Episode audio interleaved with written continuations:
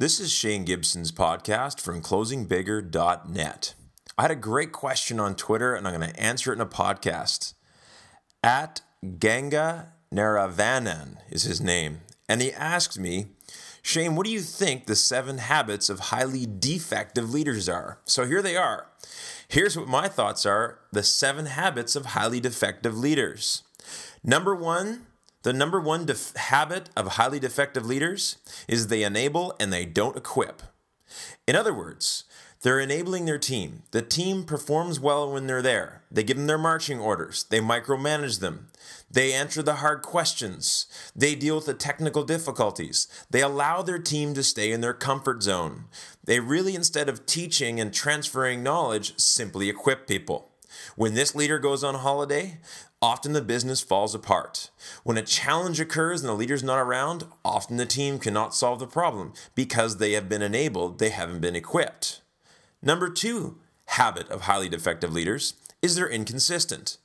As a leader, one of the best ways you can demonstrate values, strategy, organizational vision is to respond to challenges consistently. So for instance, if you get an underperforming staff member in a customer service area, how do you approach that? How do you train them? How do you give them feedback? If a customer complaint comes in as a leader, how do you handle it? Do you handle it consistently? Do you reinvent the book each time as you go through? When there's a business challenge, do you put a standard process together or do you respond to that challenge differently every time?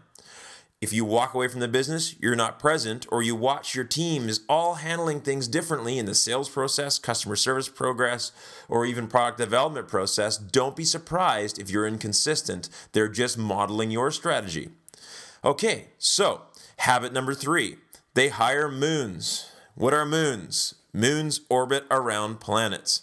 In other words, highly defective leaders hire people who are not as competent as them. They hire people who are, in essence, less brilliant than they are. What you really want to do is hire people who are more competent than you in areas that aren't your areas of expertise. That's how you grow and leverage businesses and mitigate your gaps. These leaders tend to hire people who are a lot like them, who are sycophants, who nod their heads, who don't have many original ideas, and just really aren't smarter than the leader. They hire fans instead of teammates. Number 4, they delegate vision to the crowd. Now, this is something which I'm surprised at. You'll have someone who's a temporary employee, and I think most employees are temporary. Most people won't stay at a place of work for more than 2 years. And the leader, the owner of the company, sits them down, and what do? They say, okay, what's the vision for our company? Hello, what are you doing? The vision comes and is sponsored from the leadership in the organization, in my opinion. If you're building a company, you shouldn't ask your team, where are we going? You should be telling them, here's where we're going. You should be dictating the organizational values and finding people who resonate with that, not asking the crowd, what do you think our values are? Where do you think we should be going? That's not a leader. Number 5, they practice duplicity. So at work, they're professional, they lecture staff, yet outside of work, maybe they're not so ethical. Possibly they suggest that you're ethical, but they're not honest. So again, this is a major practice of a highly defective leader, a person who says one thing and does another, a person who espouses certain values in public, but in private they're different. Especially with today's very transparent Web 2.0 world, you can't get away with that. Okay, habit number 6 of the highly defective leader is they favor the wrong person. So here's what happens. We've all heard that everyone should be treated equally in a place of work. That's fair, right? I don't think so.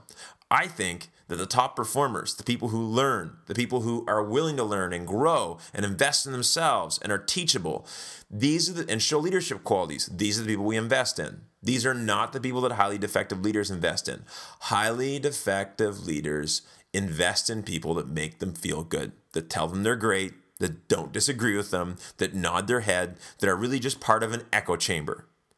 That is the best way to really dig yourself into a hole and go down the wrong track. It kind of connects with point number 3, hiring moons, people who orbit around you but won't give you real feedback or are experts in their area of expertise or knowledge. So they favor the wrong people.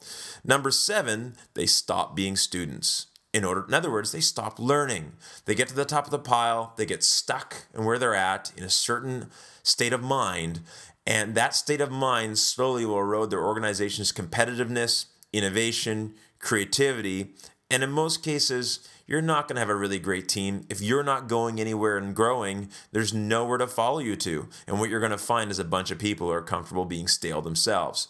So there's the 7 habits of highly defective leaders. This is Shane Gibson's podcast from ClosingBigger.net.